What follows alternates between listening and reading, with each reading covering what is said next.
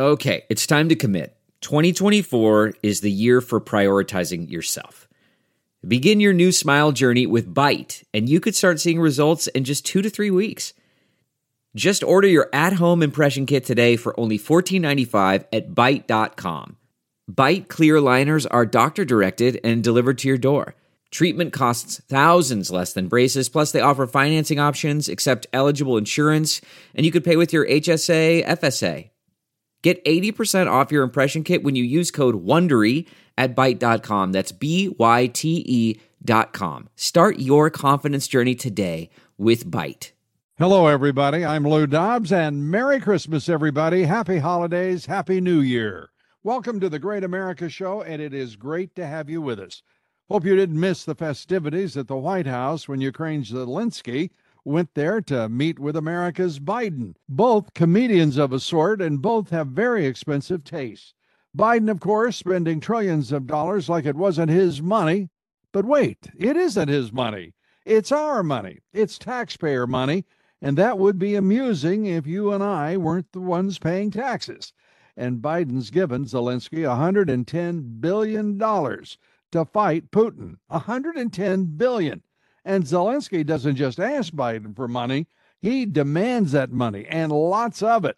You'd think Zelensky had some dark, dark dirt on Biden to talk that way. And Biden, well, he pays up. So there you are, again, with our money. Donald Trump Jr. calls Zelensky a quote, ungrateful international welfare queen. Humor, they say, is built on truth.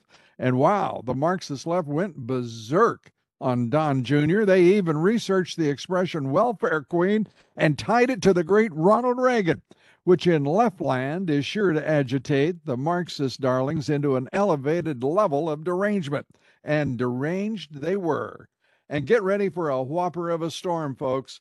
The White House telling 26 governors the impending super blizzard called a bomb cyclone that's about to cross much of the country could become life threatening. The president saying, pick up, the president saying helpfully that it's, quote, not like a snow day. No, Mr. President, it certainly doesn't sound like it. To be frank, when Biden understates things, it makes me a little nervous. So be careful if you have to travel. It sounds like it could be a mess on the roads and in the air through Christmas. We're now about a week and a half from the Republicans taking over the House of Representatives. Still uncertain who will be Speaker of the House, but I'm absolutely certain if the outcome is the status quo, unreformed, and the same old blather from the same old GOP, we'll be in for lean times indeed. There's just too much corruption, too much cronyism, too little original thought and energy in the grand old party leadership to successfully defend the Republic, truth, justice, and our American way of life. No hyperbole just the reality of an existential moment in our history in the here and now.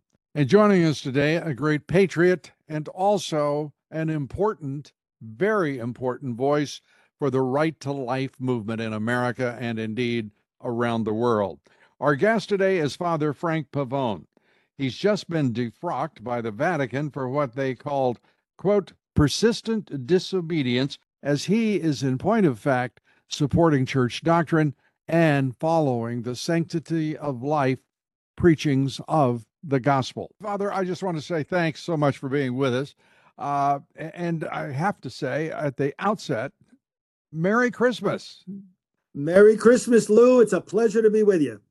And it's uh, it, this season is in in rich, some might say even dark contrast uh, to to all the events that are taking place in Washington D.C. or indeed in uh, in Rome. Uh, we're a we're a troubled world and we're a troubled nation, and uh, I, would like to move, if we may, to your troubles, and that is the, the effectively the sanctioning uh, by the Pope. Explain to us what all of that means. It means there's a cancel culture in the church it means that just like we see in our government, attacks launched against President Trump, for example, by the weaponizing of procedures and, and institutions that otherwise have a legitimate purpose, but are being used against political enemies. This is happening also within the Catholic Church we see that the battle uh, between pro life and pro abortion is also within the church. And, and this is what, what is the bigger picture. Sometimes people are seeing this story, oh, the Pope has, you know, said I'm dismissed from the for the priesthood. Okay, but that's not just a story about me. This is the symptom of a problem that a lot of Catholics and, and other Christians and, and, and other citizens find it really hard to get their minds around because they presume the church must be united and, and you know my group priests for life the most common question lou that i get is well isn't every priest for life and my response is well we just help them to say so uh, so even within the church there is this tension and that's what my particular case now is bringing to light more and more indeed it is and the the right to life uh, is is, is uh, to me a hallmark of the Catholic uh, religion, uh, mm-hmm. a, a, hallmark of uh, of the teachings of the Church uh, for centuries, and yes. and almost in stealth, the Church. in the leadership of the church has moved away from that those teachings, and in, to the point where you, because you are pro-life, and speak out as such, which is within the the, the belief system of the church. I, it, it boggles uh, a mind of I, am a Christian but not a Catholic. Uh, I, I can't comprehend that that kind of dissonance uh, in a structure that is is as old, traditional, uh, and uh, just one would think vibrant with discussion on issues yes. rather than wanting to stultify or utterly suppress uh, yes. Th- thinking like yours. Well, let me let me try to to clarify it a little bit. First of all, what has just happened with this notification from the Vatican is the result of our 21 years where we've had to I've been doing the ministry full time for 30 years, but for the last 21 I've had to actually fight within the Catholic Church for the right to keep doing it. Uh, and uh, what is causing this? Not so much a direct denial of the teaching, but it's the politics of it. Priests for Life has become the largest uh, and most influential pro life group within the Catholic community. And the bishops feel, some bishops feel threatened by that oh we have they're not controlling you know what we're doing what we're saying uh, even though everything we're saying and doing is in line with the church they're not in control. They're not in control of our funding uh, which just comes from ordinary donors. They're not in control of our messaging. And so some of them are, are and what they're really uncomfortable about is this. Okay so we know the church's teaching on abortion is clear but then i come along and i say well wait a minute We've got now a, a, a, president who claims to be Catholic. We've got a Speaker of the House who claims to be Catholic. And no two people in America are doing more to make sure that more babies get killed than those two. Aren't we in the church supposed to be more vocal about this? It seems to me when the church steps up and challenges people like that, that's not the church being political, that's the church being the church. And a lot of Catholics will rise up, and not just Catholics, but Christians across the body of Christ. They will rise up when they hear me say that, and they will say, Amen. This is exactly the kind of leadership we need. And that, Lou, is getting some of the bishops very, very nervous because they're allied with Democrats. And, and this is part of the part of the problem that that that that I'm running up against. And have been running up against for better than two decades. Uh, yeah, we, we learned. Uh, you essentially, I was going to say, essentially, you were defrocked by uh, the Vatican's uh, belief that you were in quote unquote persistent disobedience. so I, as an outsider looking into the church, I ask, well, wait a minute. The church is pro-life. Um, yeah. Abortion is a sin, is it not? It sure is. It, it's and, one of the worst. So who is in who is disobeying whom here? Uh, yeah. Well, let me I'll give you an example of this. The only time that that the bishops can identify uh, me having not just carried out exactly what they've asked me to do, because I have done so as part of the life of a priest. You know, you obey your your your bishop.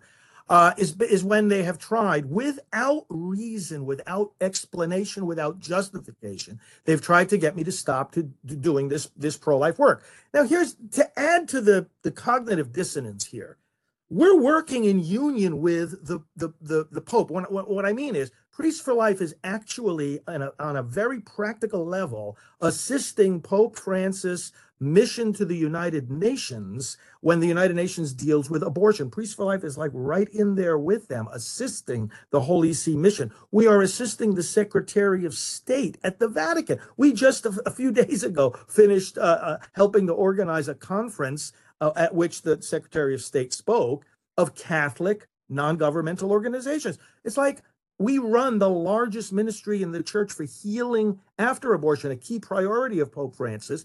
And I've talked with Pope Francis uh, four or five times personally, and he's encouraged my work. So, like, how in the world now does he issue a decree saying you can't even be a priest? It, it's, it's a bundle of contradictions. So it, it doesn't so much show uh, them against me as it shows them against themselves. There's a serious division among the cardinals, among the bishops, um, about how are we going to deal with this issue of abortion. And, and, and this is what they, they can't seem to get their own story straight. Well, there's a there's a lot of confusion here, and most of the confusion I have, I will speak just in turn. Let's leave this in the secular level. Uh, me speaking as a professional communicator, uh, the, the, Vatican is very confusing. The Pope is confusing. Yes. Uh, yes. And if if you're in persistent disobedience for obeying your beliefs and that of the church, the preachings of the church, yeah, I, I find the disobedience to be systemic within the church itself, and in particular, the Vatican. Well, well, I'm going to give an example here that's really going to sur- sur- put, well, it's going to surprise some people. It's going to put this whole problem in perspective. It's my bishop who has been disobedient. And let me give you the example of what I'm saying. Back about a decade ago, he um, st- said to me, I, I, was in the midst of, uh, as many of our viewers know, traveling around. I, I, I make four or five trips a week on this pro life mission across America, been doing it for 30 years. And uh, he abruptly says publicly, You've got to come back to the Diocese of Amarillo. I want you back here for a period of prayer and reflection. Um, so I have concerns, you know. Okay, so so I obeyed. I went there, right? And uh, I appealed, however, to the Vatican. I said, listen, there's no, I haven't done anything wrong. There's no reason to restrict my ministry, but the bishop has restricted my ministry. Well, a few months went by. Lou, ultimately, the Vatican ruled in my favor. And they said to the bishop, let Father Frank do his pro life work, as we're discussing right now. It's good work. It's the work of the church. It's saving lives. It's healing wounds. You know what the bishop said to me? He said, The Vatican told me I could not restore you to your pro life work. Oh. He said, But Bishop, uh, they told me that I was restored to my pro life work. He said, No, no, no. This particular archbishop told me no. So I flew to Rome to ask that archbishop one question Did you say I couldn't do this work? And you know what he told me? He said, No, I did not say you couldn't do it. I told your bishop to be generous in giving you permission to do this work. And now I get accused of disobedience. It's the bishop who wasn't following the instructions of the Vatican. Uh, and, and, and I mean, this is just, again, I've been dealing with this. I, I, I consider this an abuse of authority. I respect authority. I don't respect the abuse of authority.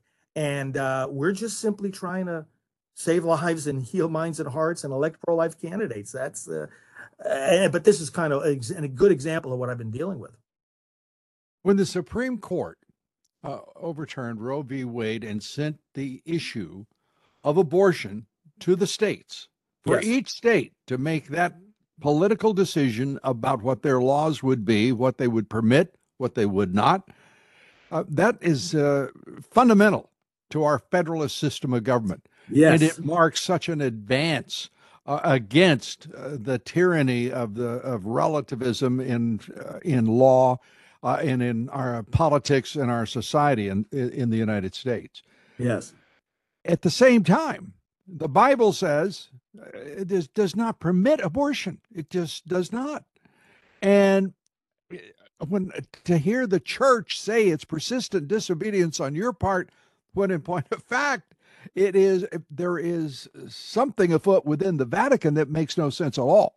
Uh, when when an archbishop is telling a bishop to do something, and that bishop is the one who is being disobedient, uh, there's a mess. And when the church itself can't acknowledge that it's following following the the scripture uh, of the Holy Bible, I, I it, the church has to be in in upheaval. It's an upheaval. I, I can't tell you how many messages I've been getting these days from uh, distraught Catholics and uh, uh, evangelicals, Protestants, and Lou from atheists. Uh, there, some of our audience might be familiar with this new group, the uh, uh, Progressive Anti-Abortion Uprising. Bunch of left-leaning feminists, eh, Democrats, atheists, agnostics, LGBTQ but these are friends of mine. These are these are allies of mine. These are colleagues of mine. Uh, they've been in my office in strategy meetings. They they and they're giving me more support than some of these bishops are. It is truly, in some ways, you know, if you take the tragedy out of the whole thing, it's truly amusing. And uh, but that's a that's the thing about the pro life movement, and this is one of the reasons we've come to the point where Roe v. Wade has been reversed, because this is a movement that is not called together by the Pope. It's not called together by any religious leader. It's not called together by any political leader, even the best that we've had. And we have had the best in President Trump in terms of, uh, uh of so many things, but including pro life. And yet the pro life movement does not arise from the edict of a leader, it arises from our very humanity. People sitting around their kitchen table, around their living room, realizing and talking about the fact that babies are being killed and responding to the basic human instinct we have to protect our children. And then responding to the basic christian instinct that whatever we do to the least of our brothers we do to christ this is the movement. Now this is why the movement is so diverse because it's based on something so fundamental and common as our humanity. And this is why the movement can't be stopped it can't, it does not started by a religious leader and it can't be stopped by a religious leader. So when something like this happens, they take uh, one of the most visible pro-life leaders and, and say, you know, you can't be a priest. They are creating such a scandal uh, and such a disillusionment, but that's not going to stop the people from supporting the kind of work we're doing, being involved in the pro life movement. And so this is the moment at which we are right now. And I hope that the reaction uh, that has been generated here and that I see only as growing will um, make some of these leaders think twice about about what's happened. Well, you are also confronting the Council of Bishops, uh, the Catholic Charities, uh, that are yeah. immensely political uh, and I'm not talking about uh, merely uh, in discussion. We're talking about some of the most uh, uh, effective and active arms of the church uh, in those two organizations, aligned against against our laws and our national security and sovereignty because they support a wide open border. They support the cartels. In point of fact, mm. uh, because they are the ones uh, who are now in control of the border in large measure because of many of the uh, activities of the NGOs, the Catholic Charities, the National Council of Bishops, who are supportive of illegal immigration in direct contravention of American law and direct contravention of our Constitution and the constitutional responsibilities of our political leaders. I mean, this gets inordinately complex. Yeah. Uh, and most people can't even begin to comprehend the the huge, the mammoth, massive involvement of the church in that issue of that southern border. Now, there are other forces at work and just as powerful, but it's extraordinary what the church has done here as well, isn't it? And you know, Lou, it's also, besides everything you just said, in contradiction to the American Constitution and laws, it's also in contradiction to the Catholic Catechism, because if we look in the Catechism at the section that deals with immigration, it's not simply an assertion, oh, these are our brothers and sisters, we have to welcome them. No, it's an assertion that those who seek to come into another country have to respect its values and traditions and have to obey its laws. That section on uh, immigration in the Catechism likewise affirms that the duty of the welcoming country is limited. It's common sense that it's limited because they, first and foremost, that nation has to take care of the people already within its borders and then have a system of welcoming people that makes sense for the citizens who are already there and for the ones that want to come uh, uh, become citizens. That that you you you you you can't give what you don't have. You have to do this in a way that makes sense and therefore uh, that is that is that is orderly and, and and is limited. Frankly, is limited. You can't be everything to everybody. So those in the in the within the church and those who are, are, are they use religious language, Lou, to to to cover open border uh, philosophy. You know, oh, let's just dress it up in religious language and people will be persuaded. Oh, they're all our brothers and sisters. Let's welcome them. No, it's not that simple even according to uh, to the Catechism. It is, as you say, not that simple. When we are watching uh, all that is unfolding right now, we're watching the largest gatherings of illegal immigrants in northern Mexico preparing to cross our borders when the so called Title 42 uh, is rescinded by President Biden if the Supreme Court does not intervene. And I'm actually beginning to become somewhat optimistic that they just might, and, and some mm. rationality might actually appear uh, in judicial proceedings in this country. But we're watching a country that is in, in an excess, in my opinion, in an existential moment uh, of our history. Uh, yeah. And, and, one of the worst moments, of course, is always in that uh, in that description. It would be the here and now, and we're at the here and now. Yeah, uh, I truly believe that we have forces at work. Uh, the Marxist Dems run the the the Democratic Party. Uh, the Marxist Dems are the masters of this puppet president. Uh, we are watching uh, the deep state and the Marxist Dems take control of the Department of Justice, the the FBI. We're witnessing it. Uh, of course, they don't want us to believe our lying eyes as we witness all of this mm-hmm. and, and read all of this. But nowhere is there uh, has there been in in recent history certainly a more a more clear cut case of evil versus good, right. and so there is in all of this that blessing, which is more Americans now understand that the forces of evil are arrayed against this great mm. nation. Your thoughts? Yeah, you know, one of the one of the reasons that um, I mean, we did much better in the midterms than it might meet the eye, and you know, as you know, you know, you analyze it a little bit, and you see that uh, the momentum is on our side.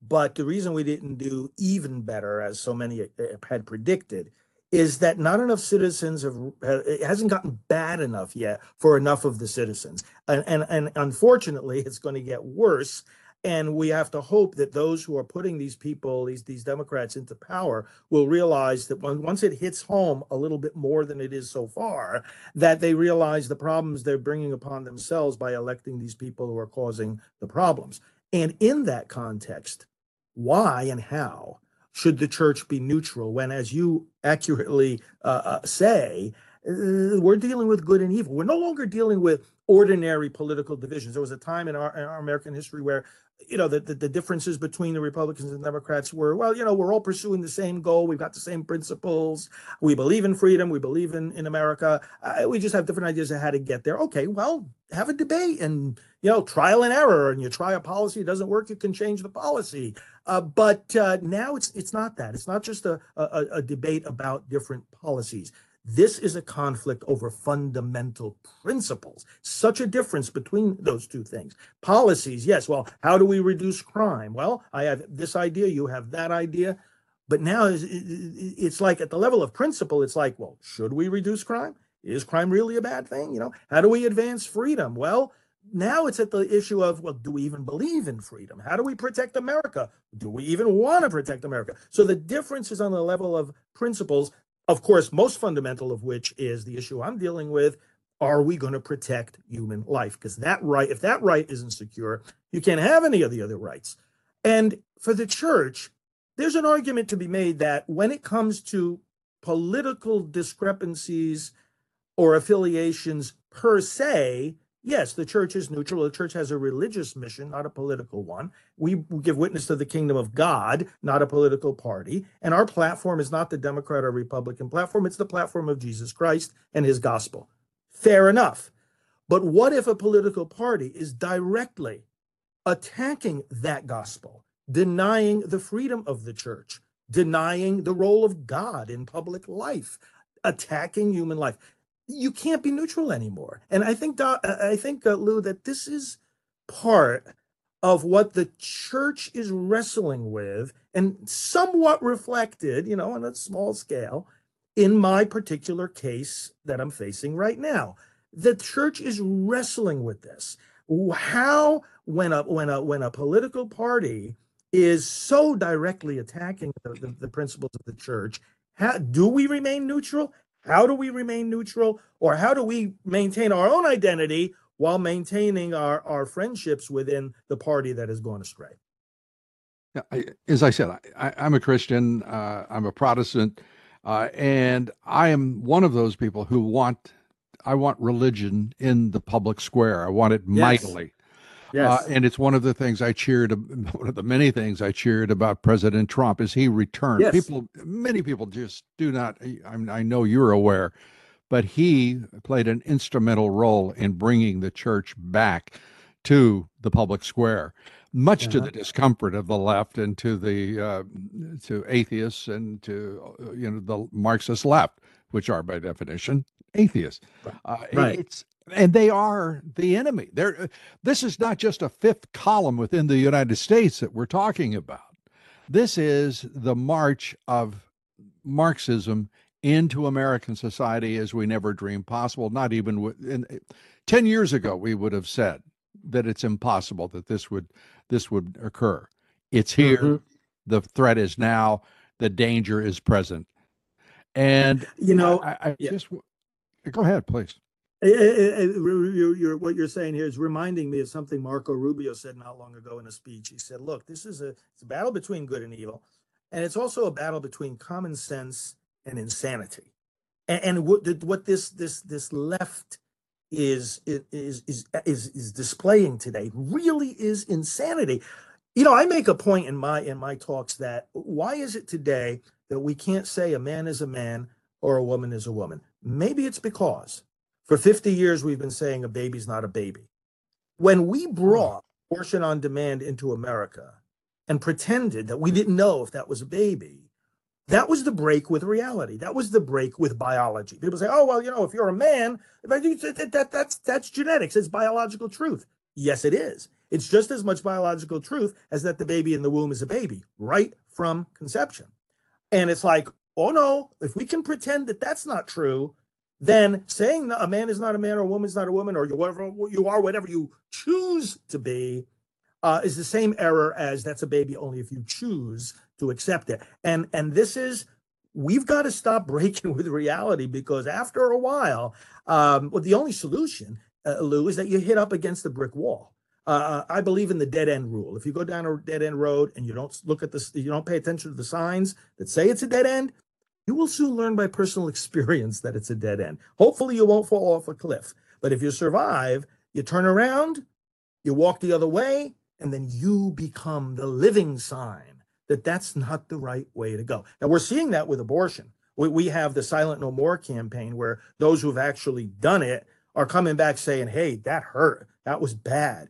We're going to see this more and more with the transgender. We already see examples of it, of course, but the gay lifestyle and LGBTQ and all this stuff, it's going to start, it, it is hurting people really bad. Give it a few more years, give it a decade or two, and there's going to be a massive, massive pain from hitting up against that brick wall, brick wall of human nature, brick wall of just the truth that is written into our human nature, as the scriptures tell us. So um, that's um, uh, the, the sooner we we all realize that, the better off we'll be. I think it's a wonderful point, and, and I, I had not considered that. I the idea that we could deny uh, science uh, in, in, describing life, particularly in, uh, as it begins in the womb, uh, if we could pretend that that embryo is not a baby, uh, is not uh, with with the first spark of life living, uh, we can there is nothing we can't uh, wish away uh, disassociate with uh, or, or, deny. I, I, think that's a wonderful point and i and it just it, it, it cuts very close to the bone. So it has to be uh, i think absolutely true. Uh, i I, I think it's interesting that we wanted to, our, our, Marxist leaders wanted us to believe in the science uh, when uh, when COVID was uh, raging through the society, uh, but then they denied the science uh, that showed that what they were doing was ineffective and was right. not what they had promised. Uh, they do so when it comes to the right to life and being anti-abortion in this country they try to change the language as they always do. Uh, if mm. you can change the language, you can change the thought. You change the thought, mm-hmm. and you change the position. Uh, I, I, I really have enjoyed talking with you. I I just uh, you're a fascinating fellow, and I wish you all the very best. Uh, what are your immediate plans? Uh, well, we are in terms of my situation. You know what the Pope does, the Pope can undo, and uh, we're we're asking Pope Francis to just reconsider and let, reinstating my my priestly uh, faculties. But that aside, our plans now are we're working, as you said, with the abortion issue in the states now. Priests for Life is uh, is, is is just mobilizing people in every one of the states. We invite everybody to get involved with our work at endabortion.us, and and we've got we've got great plans for to see in 2023 more pro-life laws than ever, compassionate laws helping both the baby and that mom and dad, uh, and we just look forward to uh, a lot of great progress in the new year. Father, if I may, we always give our guests the last word. Uh, I'm wondering, in the spirit of the season, we could ask you uh, to share with us uh, your your Christmas message. Yes, uh, Christmas really is uh, at the heart of our system of government because in the pagan governments, uh, the law came from the mouth of the king.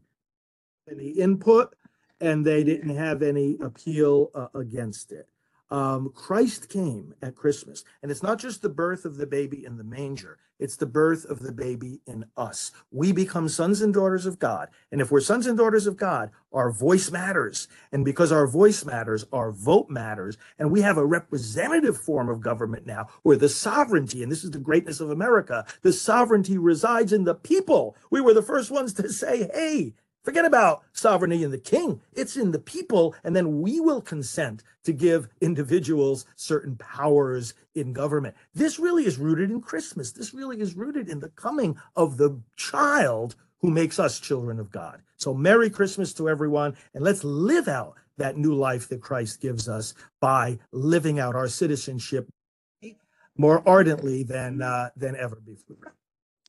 A wonderful message indeed. Father, we thank you very much for being with us here. Uh, we wish you a Merry Christmas. We wish you uh, success and victory in all that uh, uh, all the challenges you're facing right now. We appreciate everything you're doing for this great country as well. Thank you, Father Frank. Thanks, Pavone. Lou. Thank you. God bless you. Father Frank Pavone, thanks for being with us. Thank you, everybody, for listening in, and I wish you a Merry Christmas. Please follow me on Twitter and Truth Social at Lou Dobbs. That's at Lou Dobbs on Twitter and Truth Social. Our guest Monday is Senator Marsha Blackburn. We'll be talking about her work to have the U.S. military abandon those mandated vaccinations for our troops. One of the important contributions of a senator who makes a real difference in Washington, D.C. That's Marsha Blackburn. Please join us Monday. Till then, God bless you, and may God bless America. Merry Christmas.